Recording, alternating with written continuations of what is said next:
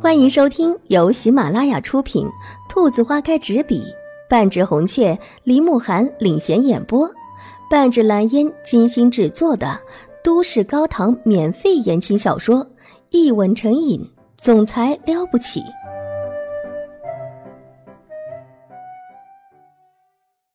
第八百一十九集，经过这么多天的摸索，岑佳宁大概也清楚这个路线是怎么回事儿。今天就是亲自出来实践一下，希望能够在傅雨辰回来之前找到正确的联络室的路线。岑佳宁一直走得很小心，不让监控拍到他。很快就到了电梯口，这里的电梯是一个柜子半挡住的。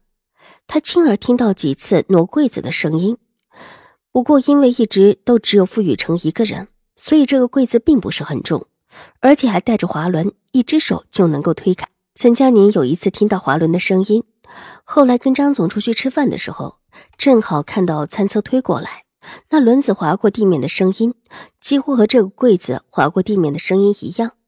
所以这么多天以来，他一直都在找别墅内带轮子的家具，幸好也只有这么一个而已。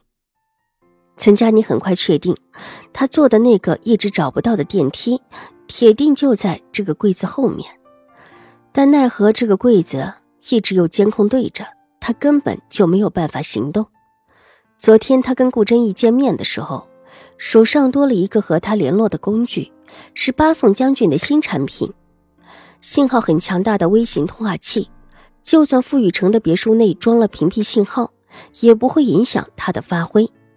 他上午在房间的时候，已经和顾正义取得了联系。顾真义的电脑网络精英们也开始行动了，只需五分钟，甚至不需要那么长的时间，他就能够知道电梯门口到底是不是在那儿。因为挪开那个柜子，看上去并不需要太长时间。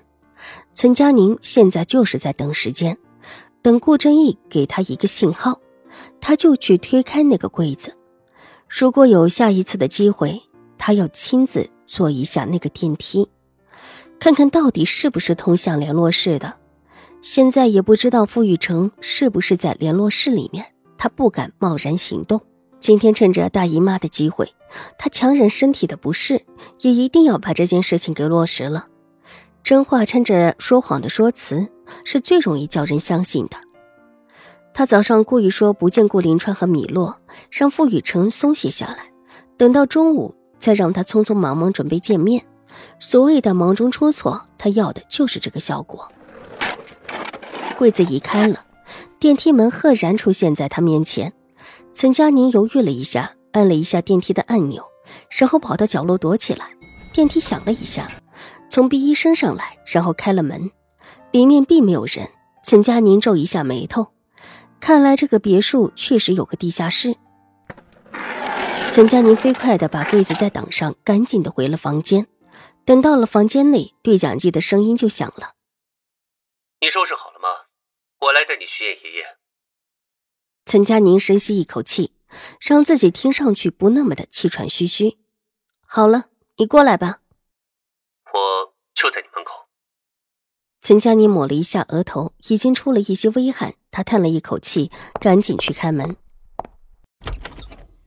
傅玉成果然站在他的门口，等很久了吧？我想给他们一个正常的样子。傅雨辰看他一眼，然后拿出纸巾帮他擦了擦额头的汗。没事，每个月这个时候总是容易出虚汗的，还好你发现了。傅雨辰没有什么怀疑的，只是拿出眼罩递给他。岑佳宁没有反对，顺从的戴上，由他牵着手往外走，一切顺利。很快就见到了顾林川和米洛。本集播讲完毕，感谢您的收听。